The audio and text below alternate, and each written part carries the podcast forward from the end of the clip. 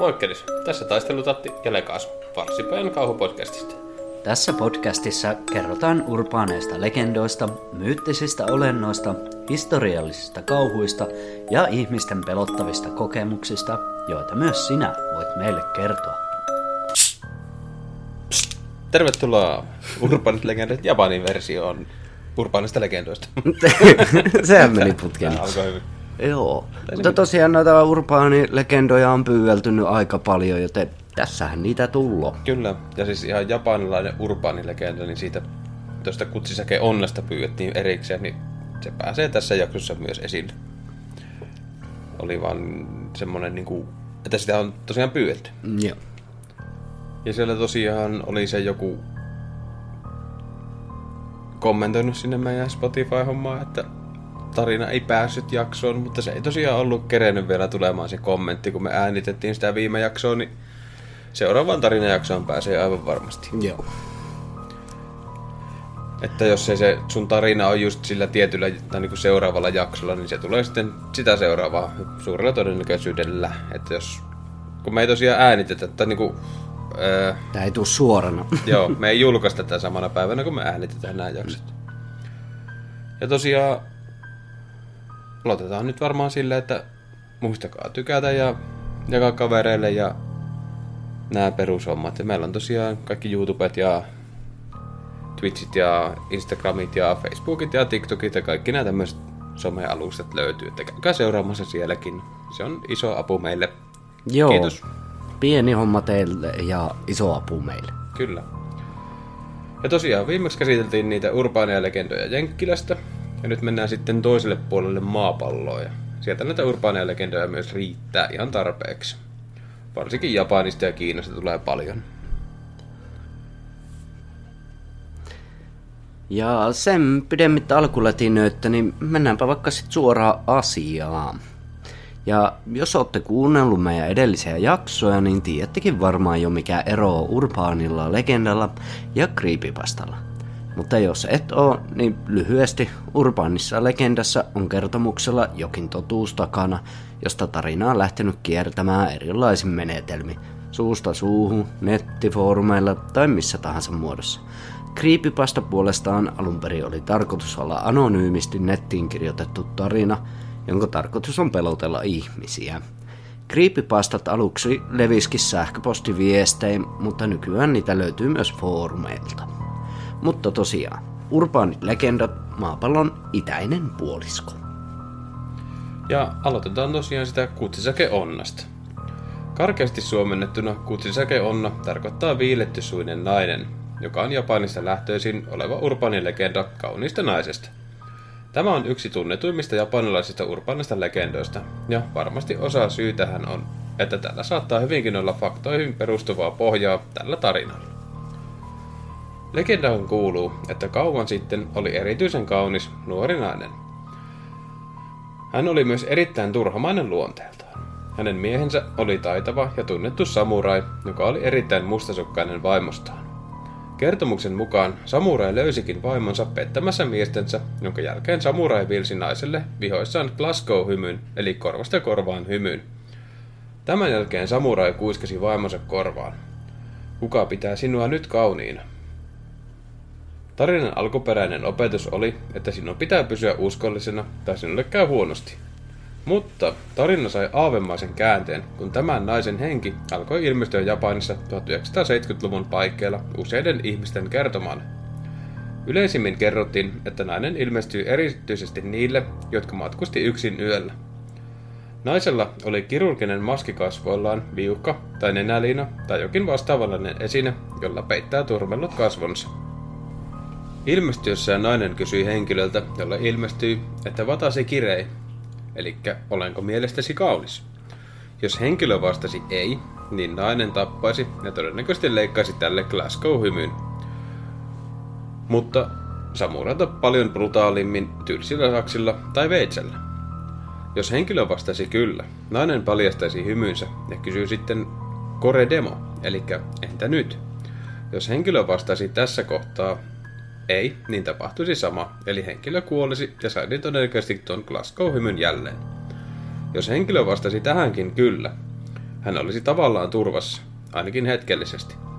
Kutsisake Onna seuraisi henkilöä kotiin ja tappaisi tämän viimeistään kodin kynnyksellä. On kerrottu, että ainoa keino selvitä tästä kohtaamisesta olisi ensin sanoa kyllä, ja kun kutsisake Onna kysyy, että entä nyt, pitäisi vastata niin ja näin, tai ihan keskiverto, tai jotain vastaavaa, mikä ei olisi suora vastaus kysymykseen. Tämä aiheuttaisi Aavessa sen, että hän alkaisi miettiä ja hämmentyisi vastauksesta, joka puolestaan antaa uhrille mahdollisuuden karata. Ilman, että pystyt hämäämään kummitusta, et pääsisi pakoon. 1979 kerrottiin, että kutsisake Onna alkoi jahdata lapsia. Tämä aiheutti suuren paniikin, etenkin Nagasakissa, ja kerrottiin jopa, että oppilaat eivät saaneet mennä kotiin yksin, vaan opettajat ja poliisit saattoivat lapsia kotiin.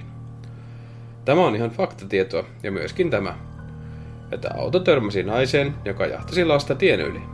Sairaalassa sitten huomattiin, että naisella oli Glasgow-hymy, eli viiletty suu, kuten legendassa kerrotaan.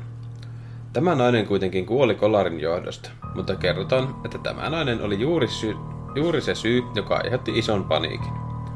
2000-luvun alussa tämä legenda sai uutta pontta, kun vastaavanlainen kertomus alkoi levitä Etelä-Koreassa.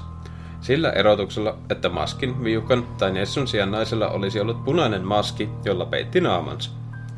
2004 vuoden 2004 vuodelta on useita raportteja, jossa kerrotaan naisesta, jolla on punainen naamio ja korvasta korvaan viiletty suu.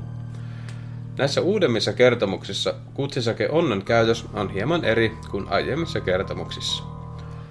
Näissä voit esimerkiksi kertoa kutsisake onnalle, että on jo joku erityinen henkilö kiihloissa tai avioliitossa, jonka jälkeen kutsisake onna pahoittelee ja katoaa. Myös vastakysymys, olenko minä kaunis, voi hämätä kutsisake onnaa, jolloin sinulla on aikaa vaihtaa haamua. Kutsisake onnasta on tehty elokuva Slit Mounted Woman, ja sitä on käytetty inspiraationa useissa manga- ja animesarjoissa. Tästäkin löytyy tosiaan useita erilaisia tarinoita, ja ne on varmasti muuttunut matkan varrella, ja kerrotaan erilaisissa lähteissä eri lailla. Mutta tässä nyt tämmönen versio tästä tarinasta. Ja sillä kuten me se tieto löydettiin. Ja seuraava olisi sitten akamanto, eli punainen viitta. Akamantoa kuvataan mieshengeksi, joka käyttää punaista viittaa ja kasvonsa peittävää naamaria, ja jonka sanotaan kummittelevan julkisissa tai koulujen kylpyhuoneissa, ja usein erityisesti naisten kylpyhuoneiden viimeisissä vessoissa. Legendan mukaan Akamanto saattaa pyytää tällaisissa kylpyhuoneissa wc käyttäviä henkilöitä valitsemaan punaisen paperin tai sinisen paperin välillä. Joissain versioissa vaihtoehdot ovat punainen tai sininen viitta paperin sijaan. Punaisen vaihtoehdon valitseminen johtaa kuolemaan, johtaviin haavoihin tai nylkemiseen, kun taas sinisen vaihtoehdon valitseminen johtaa kuristukseen – tai henkilön koko veren poistumiseen kehosta. Värin valitseminen, jota ei ole tarjottu, johtaa henkilön raahaamiseen alamaailmaan tai helvettiin. Ja jossakin tapauksissa keltaisen valinta johtaa siihen, että henkilön pää työnnetään wc Hengen huomioimatta jättämisen, molempien hengen tarjoaminen vaihtoehtojen hylkäämisen Kylpyhuoneesta pakenemisen tai edellä mainittujen menetelmien yhdistelmän sanotaan johtavan yksilön selviytymiseen. Kuulostaa vähän enemmän creepypastalta tää kuin urbaanilta legendalta, mm, kyllä, mutta, mutta... tää varmaan jotenkin koululaisten aikaansaama kertomus. Vähän kuulostaa siltä. Itse käytän valkoista soft empoa. Joo, ei, ei, nyt mitään väripaperia, kiitos. Ei, eikä viittaa. Ei. Ei, ei ollut meillä superviittoja. Mm. Kaikki Pitäisikö sankarit hommata? ei pukeudu viittaa. Ei. Pitäisikö meidän hommata viitat? Varmasti. Saataisiko me jostain joku räätäli? Ei me haluta. Yhteistyö. Jostko mä innostun ajatus? Farssipaja viitta. Musta viitta ja se niin. punainen F siellä. Mutta joo, Akamanto urbaaniksi legendaksi luokiteltava tarina, ainakin internetin mukaan. Mm. Mutta eipä se, mennään kirjoittu Kleenex mainos, seuraava urbani legenda. 1980-luvulla Kleenex julkaisi kolme japanilaista mainosta pehmopaperilleen. Jossa näyttelijä Keiko Matsukan näyttelemä nainen oli pukeutunut valkoiseen mekkoon ja japanilaiseksi okreksi pukeutunut lapsi istumassa oljella. Jokaisessa mainoksessa oli taustalla Edward Bartonin ja Jane ja Janein kappale It's a Fine Day. Väitetään, että katsojat alkoivat tehdä valituksia televisioasemalle ja Kleenexin pääkonttorille, koska he pitivät mainosta huolestuttavana. Ja jotkut väittivät, että kappale kuulosti saksalaiselta kiroukselta, vaikka sanat olivat englanninkielisiä. Näyttelijöistä ja miehistöstä raportoitiin ja levitettiin vääriä huhuja. Mukaan lukien se, että kaikki mainoksen kuvaamiseen osallistuneet kuolivat ennenaikaisesti onnettomuuksissa, että Matsusaka laitettiin laitoksen henkisen romahduksen jälkeen, tai että Matsusaka tuli raskaaksi demonilapsesta.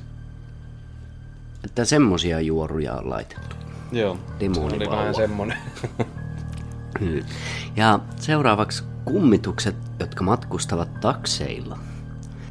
Tämä on japanilainen urbaani legenda, joka juontaa juurensa Taisho-kaudelta, joka nousi merkittävästi eloon vuoden 2011 Töhöku maanjäristyksen ja tsunamin jälkeen. On taksinkuljettajien välinen legenda, jossa taksikuskien sanotaan ottaneensa kyytiin matkustajan, joka oli usein märkä tai kylmä ja joka sitten katoaa ennen kuin saavutti määränpäänsä. Kadotessaan kummituksen sanottiin jättävän usein taakseen todisteita läsnäolostaan, kuten lätäkön, hanskan tai toisinaan lipun.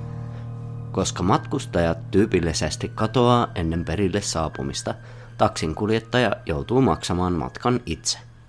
Kuitenkin ne, jotka kunnioittavat voimakkaasti kuolleita, eivät välitä maksaa matkaa.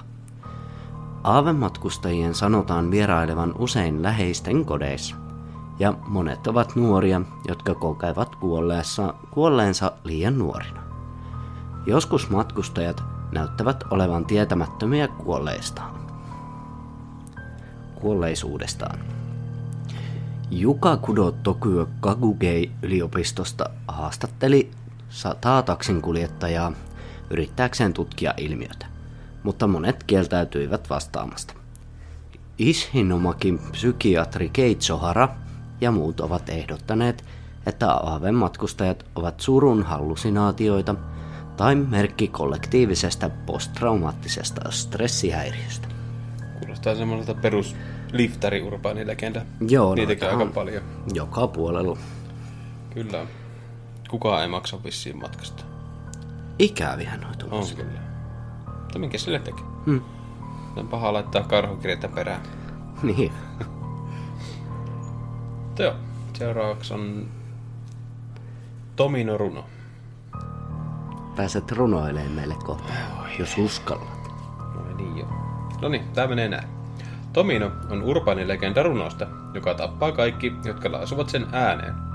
Tässä maailmassa on asioita, joita ei pitäisi koskaan sanoa ääneen, ja tämä japanilainen runo Tominon helvetti on yksi niistä.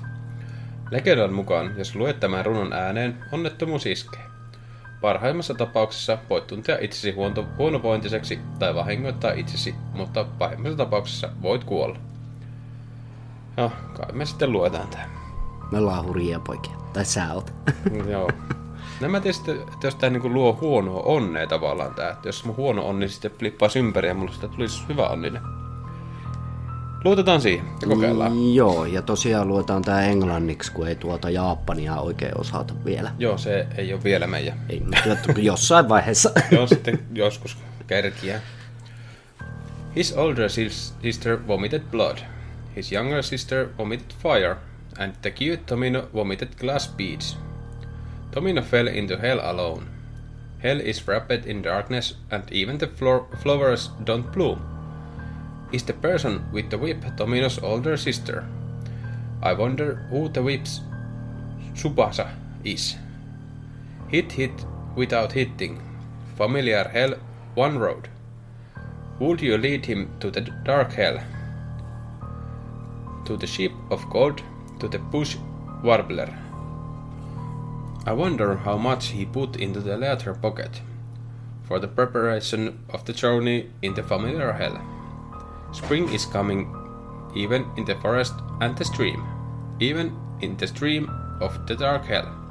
The bush warbler in the birdcage, the sheep in the wagon. Tears in the eyes of cute Tomino. Cry bush warbler towards the rainforest. He shouts that he misses his little sister. The crying echo reverberates throughout hell. The fox peneus blooms, circling around hell's seven mountains and seven streams. The lonely journey of cute Tomino. If they're in hell, bring them to me. They need the, of the needle of the graves. I won't pierce with the red needle. In the milestones of cute little Tomino. Joo, ja anteeksi englannin lausuminen ja Sekä ei ole vielä ihan Joo, siis, huipussa. kun tässä on tosiaan englannin lausuminen ja runolausuminen samassa, että se suomeksikin runolausuminen niin on vähän kiikun kaakun, kun ei ole sitä ihan hirveästi tullut harjoiteltua. Tämä jätkä on kunnon Eino Leino. Ei no Leino, joo. On tuollainen. Inu linu. on tollainen Eino Leino. joo. Siinä oli tosiaan runo Lontooksi. Jos joku osaa ääntää japania, niin saa laittaa vaikka sähköpostiin. sitä Niin, ilmoittakoon. Me voidaan laittaa tuo japaninkielisenä sitten tekstinä tulee, niin saatte kääntää se japaniksi. Joo, Olisi hieno kuulla se. kyllä. Mutta eipä siinä. Se oli semmonen urbaani legenda. Nyt Joo. odotellaan sitten rikkauksia, kun onni kääntyy. No, jii, kyllä. Ja seuraava on Kashima Reiko. Kashima Reiko on urbaani legenda kummituksesta ilman jalkoja, joka kummittelee koulujen vessoissa. Kun kuulet Kashima Reikon tarinan, hän ilmestyy luoksesi kuukauden kuluessa. Jos et halua tämän tapahtuman, älä lue tätä enempää.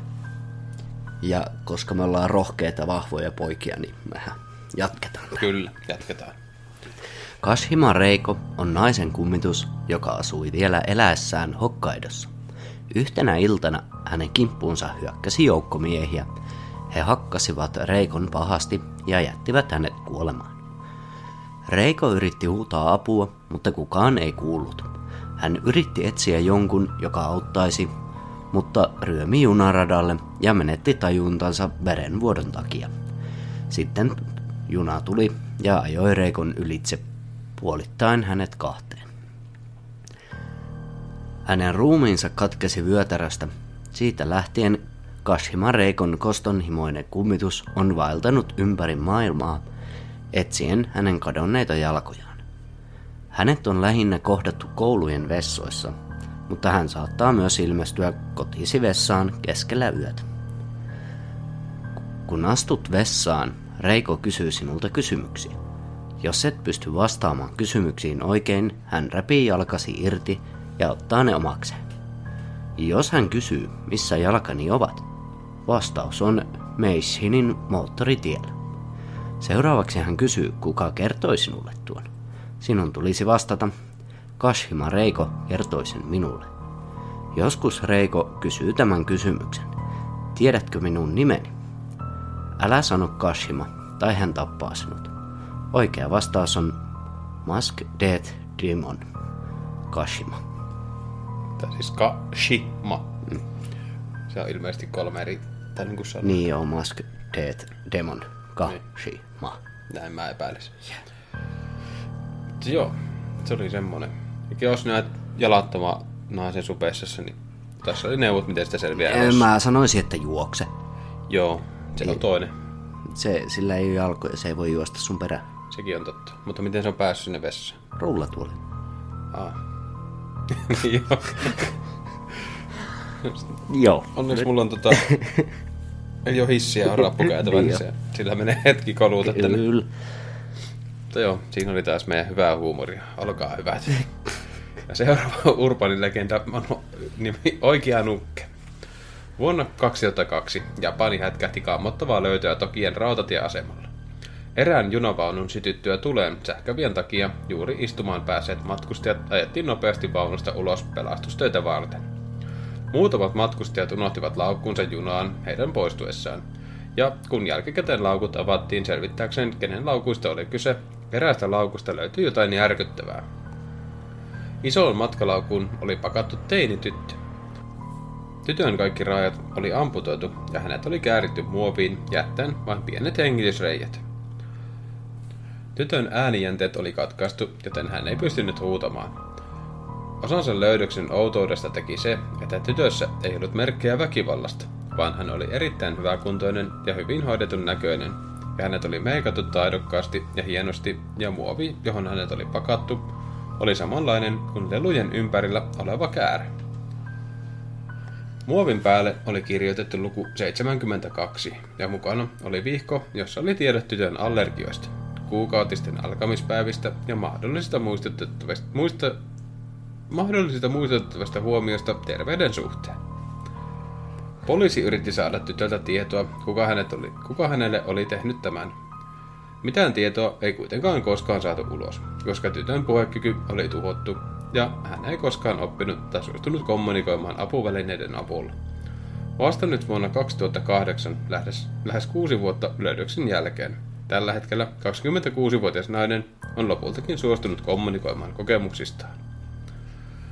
Nainen kertoi olevansa Kikumi Tottoro. Kyseinen henkilö katosi vuonna 1999 rautatieasemalta ja häntä ei koskaan löydetty. Vanhemmat luulivat tytön kuolleen, kun hänen katoamisensa ei koskaan selvinnyt. Kikumin mukaan hän eksyi vanhemmistaan ruukan aikana, ja joku vanhempi mieshenkilö tuli hänen luokseen ja sanoi viemänsä junahenkilökunnan luokse, joka kuuluttaisi vanhempia. Mies kuitenkin vei Kikumin autonsa, sitoi tämän silmät ja ruiskutti jotain ainetta, jolloin Kikumilta meni taju. Seuraava muistikuva hänellä on kirkkaasti valaistusta viileästä valkoiseksi maalatusta huoneesta, jossa hänet oli lukittu häkkiin kahden muun tytön kanssa. Kikumin kauhuksi keskellä huonetta on leikkauspöytä ja pöydän ääressä on mies lääkärin takissa operoimassa sähkösahaa, jolla hän on leikkaamassa nuoren tytön toista jalkaa irti. Tytön toinen jalka on amputoitu jo selvästi aiemmin, kun taas käsien amputointi on tapahtunut vähemmän aikaa sitten, siteestä päätellen. Kaikkein hirveintä Kikumille oli nähdä huoneen seinät, jossa oli vieri vieressä jalustoja, joihin oli nostettu tyttöjä. Tyttöjen kaikki rajat oli amputoitu ja heidät oli meikattu hienoiksi. Vaikka tytöt eivät liikkuneetkaan, he hengittivät ja rävyttelivät silmiään, eli olivat selvästi elossa. Kikumi kertoi menettäneensä tajunsa pian sen jälkeen, kun hän lopulta huumaamisen jälkeen sai näkökykynsä takaisin kunnolla ja tajusi mitä huoneessa tapahtuu. Seuraava muistikuva Kikumilla on sängystä, johon hänet on sidottu. Hänen kauhukseen hän tajuaa, ettei hänen suustaan lähde ääntä, vaikka hän huutaa. Ja kun myös tajuaa nopeasti karmaisevan syyn, miksi hän ei tunne toisen käden sormiaan. Hänen vasen kätensä on amputoitu juuresta lähtien ja leikkaushaava on ommeltu siististi umpeen. Kikumi kertoo, että huoneessa oli muitakin sänkyjä joissa oli muita samanlaisia potilaita.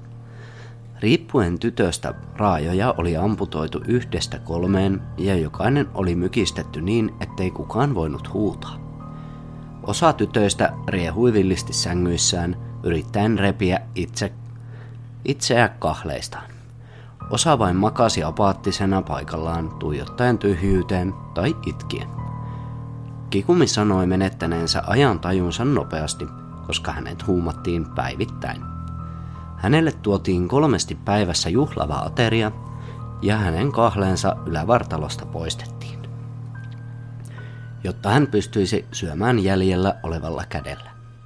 Alussa Kikumi heitti ruuat lattialle nähdessään mutta nälän tehtyä tehtävänsä hän aahmi aina kaiken mitä tarjottiin pystymättä kommunikoimaan kenenkään kanssa ja näkemättä koskaan ketään muuta kuin muita tyttöjä, hän alkoi menettää nopeasti järkeään. Hän ei tiennyt, oliko yö vai päivä, ja hän ei tiennyt, miksi tämä kaikki tapahtuu.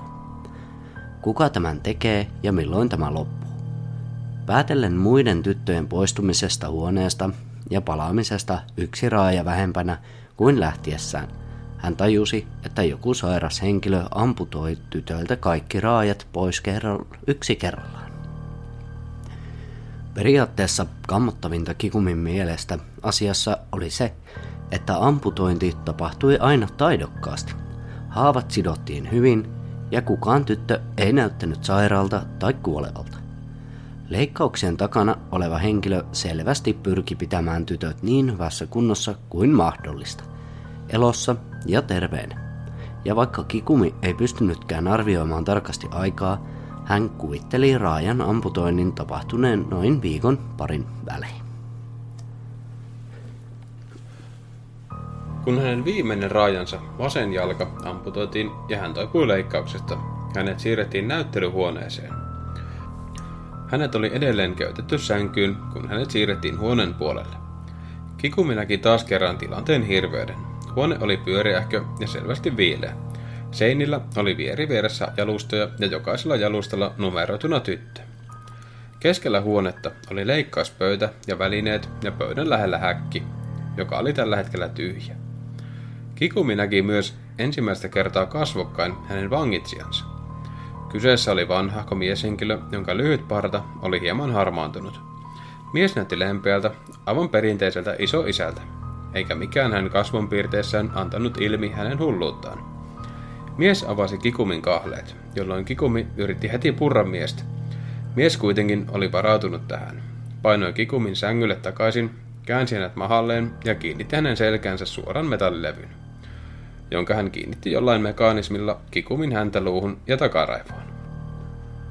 Kikumi ei huomannut, että hänelle oli leikkauksessa myös istutettu hakaset alaselkään ja päähän, jonka avulla häneen saatiin liitettyä metallilevy, joka teki mahdottomaksi liikkua sivuttaissuunnassa. Mies toi eräästä pienemmästä huoneesta kärryllä uuden jalustan, jossa roikkui kyltissä luku 72.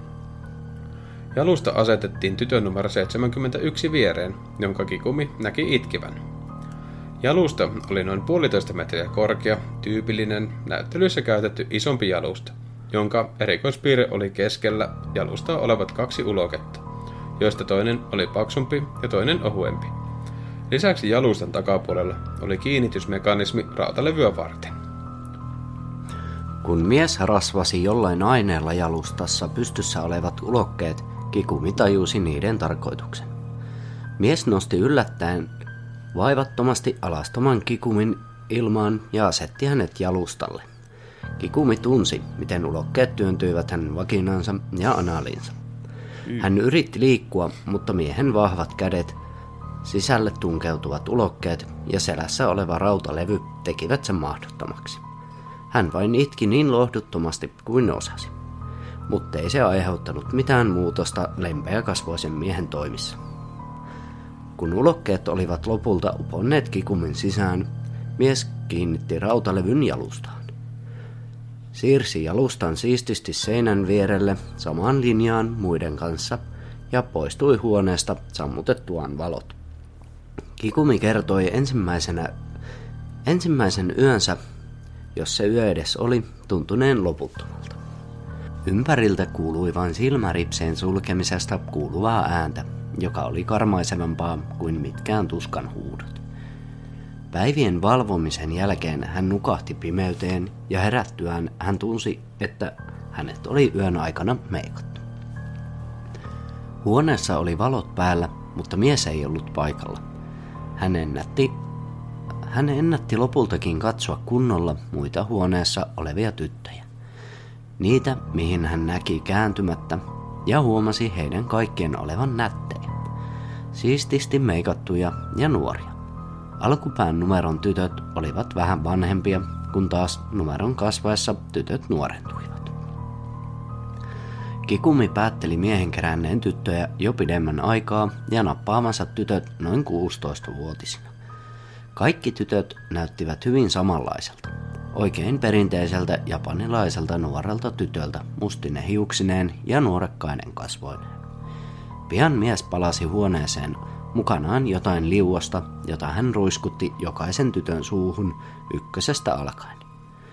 Myös Kikumin suuhun ruiskutettiin suurehko määrä jotain ruokamaista ainetta, jota hän ei voinut muuta kuin niellä. Ruokkimisen jälkeen mies juotti kaikki tytöt ja sen jälkeen hän kävi tytöt läpi tutkien leikkaushaavat.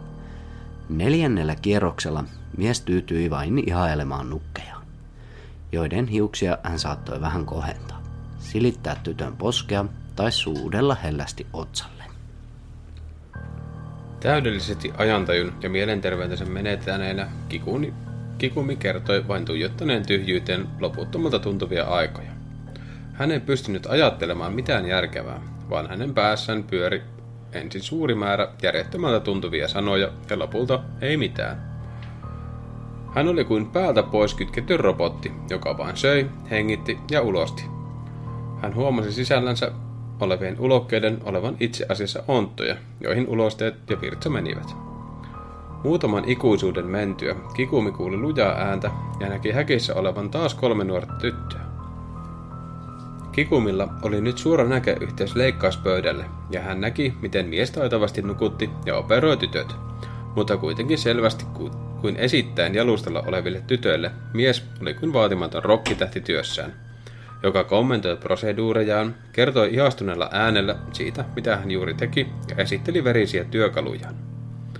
Kikumi näki, miten häkissä olletta tytöltä leikattiin yksitellen vasemmat kädet pois, jonka jälkeen heidät siirrettiin toiseen huoneeseen, josta ikuisuuden jälkeen heidät tuotiin takaisin toisen jalan amputointia varten. Lopulta taas monen ikuisuuden jälkeen tytöt olivat täysin amputoituja ja heidät sijoitettiin Kikumin viereen. Kikumi ei muista seuraavista vuosista paljoakaan. Elämä oli yhtä sumua ja tyttömäärä jalustalla kasvoi jo yli sadan. Kikumi muistaa vain kaksi erikoisempaa tapausta. Ensimmäinen oli, kun tyttö numero 29 lähes Kikumia vastapäätä oli kuollut eräänä yönä. Hän ei edes ensin tajunnut asiaa, kun kukaan tytöstä ei hirveän elävältä näyttänyt. Mutta aamulla miehen tehdessä syöttökierrosta hän huomasi tytön nukkuneen pois. Mies murtui täysin tapahtuman jälkeen, huusi ja itki ja raivoissaan pahoinpiteli ja raiskasi erään häkissä olleista uusista tytöistä, jonka jälkeen hän leikkasi tytöltä pään irti, sähkösahalla muiden katsellessa. Miehen käytös muuttui selvästi tämän tapahtuman jälkeen, ja hän alkoi jostain syystä viemään tyttöjä välillä ulos talosta. Hän nosti tytön pois jalustalta, pakkasi matkalaukkuun ja poistui huoneesta. Seuraavana aamuna hän oli taas palannut tyttö mukanaan ja ruokahuolto toimi. Mies ei vienyt tyttöjä ulos, mitenkään järjestyksessä tai säännöllisesti, vaan valitsi aina jonkun tytöistä ainakin kikumin mukaan sattumanvaraisesti. Jonkun 20 tytön jälkeen oli hänen vuoronsa. Mies nosti kikumin jalustalta, asetti muoviseen pakettiin, laittoi sen matkalaukkuun ja poistui huoneesta. Kikumi yritti kuunnella tarkoin, mihin hänet viedään, mutta hän ei kuullut muuta kuin auton moottorin ääntä. Lopulta hän tunnisti selvästi rautatieaseman äänet ja kuulutukset. Ja kun hän kuuli palohälytyksen soivan ja virkailijoiden huutavan asiakkaita poistumaan, hän oli varma kuolevansa. Hän yritti huutaa, mutta se ei edelleenkään onnistunut, eikä hän myöskään voinut liikkua muovikuoren takia. Kun hän tajusi, ettei palannutkaan hengiltä ja että tulipalo on selvästi sammutettu ja hän on edelleen junassa eikä kuule miehen ääniä mistään, hänen toivonsa heräsi. Muutaman tunnin odottelun jälkeen joku nosti matkalaukun alas ja avasi sen. Kikumi sulki silmänsä tuskasta kirkkaan keinovalon tulvittua matkalaukkuun sisään, mutta pian hän avasi ne uudestaan kivusta huolimatta ja katseli junavirkailijoiden täysin järkyttyneitä katseita. Hän ei kuullut mitään, hän vain itki onnesta ja pyörtyi lopulta. Seuraavan kerran, kun hän avasi silmänsä, hän oli sairaalassa, ympärillä oikeita sairaanhoitajia. Kikumin piina oli ohi. Vaikkakin henkisesti hän oli niin rikkoutunut, ettei hän halunnut kommunikoida kenenkään kanssa vuosiin. Vaikka Kikumi pystyi kuvailemaan miehen ulkonäön hyvin, ja vaikka juna-aseman turvakameroista mies tunnistettiin, häntä ja kaikkia yli sataa kadonnutta tyttöä ei ole vieläkään löydetty. Edelleen myös ympäri Japania ilmoitetaan lisää kadonneita 16-18-vuotiaita tyttöjä, jotka jäävät kadonneeksi. Vaikka osa kadonneesta katoakin ihan muista syistä, viranomaiset tietävät hyvin, että osa tytöistä päätyy jonkun välikäden kautta keräilijän julmaan nukkeleikkiin osaksi. Hyi, tuo oli Semmoinen. kyllä aika hirveä. Kyllä. Ja tuo nyt kuulostaa siltä, että en yllättyisi, vaikka toi olisi tottakin tuolla päin.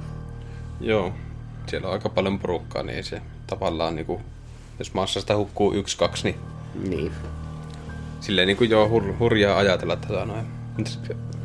Että joku voisi oikeasti tehdä tuommoista. Jep. Pitäisikö se katsoa ihan Googlesta, löytyykö tuosta niinku oikeasti uutista? Niin. Että onko tämä oikeasti totta vai onko tämä niinku... Mikä homma tää on? Täytyy koittaa kurkata. Katoppa nopeasti. Ja ei ainakaan nopealla Googlella löytynyt mitään uutis, uutista siitä, että kyllä tämä on varmaan keksitty kuitenkin. Urbaani legenda. Niin. Urbaani legenda. Jotain totuutta, mutta siitä lähtenyt taas kasvamaan. No mä itse asiassa oikeasti uskon, että on tommosia hulluja, jotka Mm. edelleen nykymaailmassakin. Ja sitten varsinkin, jos on niinku oikeasti rahaa, valtaa tehdä niinku, ei nyt välttämättä Suomessa, mutta jossain Ei, Meksikossa ja on jossain noita- tämmöisissä vähän, Kyllä, sairaita ihmisiä löytyy paljon. jep.